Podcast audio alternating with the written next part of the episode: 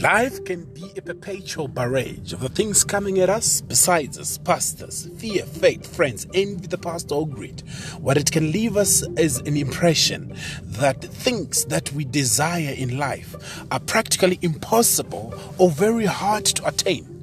But I have a word for you today that no matter what you've been through, God is there and He will never leave you nor forsake you.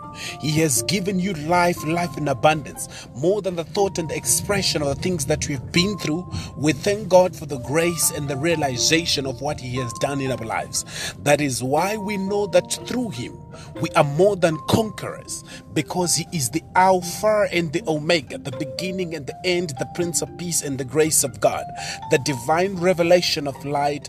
In the mighty name of Jesus Christ, wherever you are, it is my prayer that God will begin to make everything that concerns your life to come to pass according to the word that has written.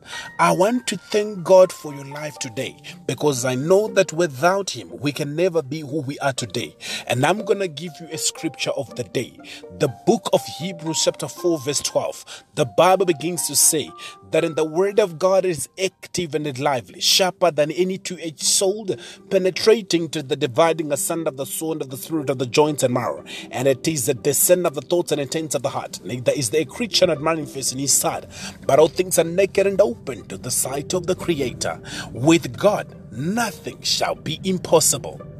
The great day.